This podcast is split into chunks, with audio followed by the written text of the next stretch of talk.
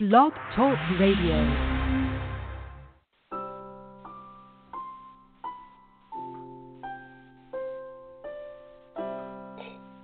God is a loving and a caring Father to us all because we are His children.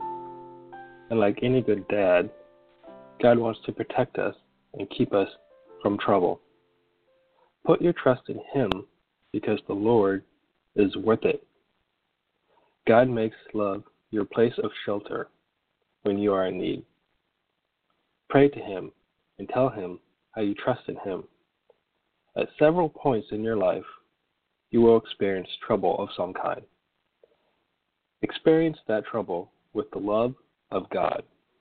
He is ready to rescue you because He loves you and you love Him and you acknowledge His name. What father doesn't want his children? Confess your love and put all of your trust in God. If you mean it with all of your heart, then no harm will overtake you. No disaster will strike where you rest. You will be protected from those who slander you. You are hidden in God's wings from those who commit illegal acts against you in your life.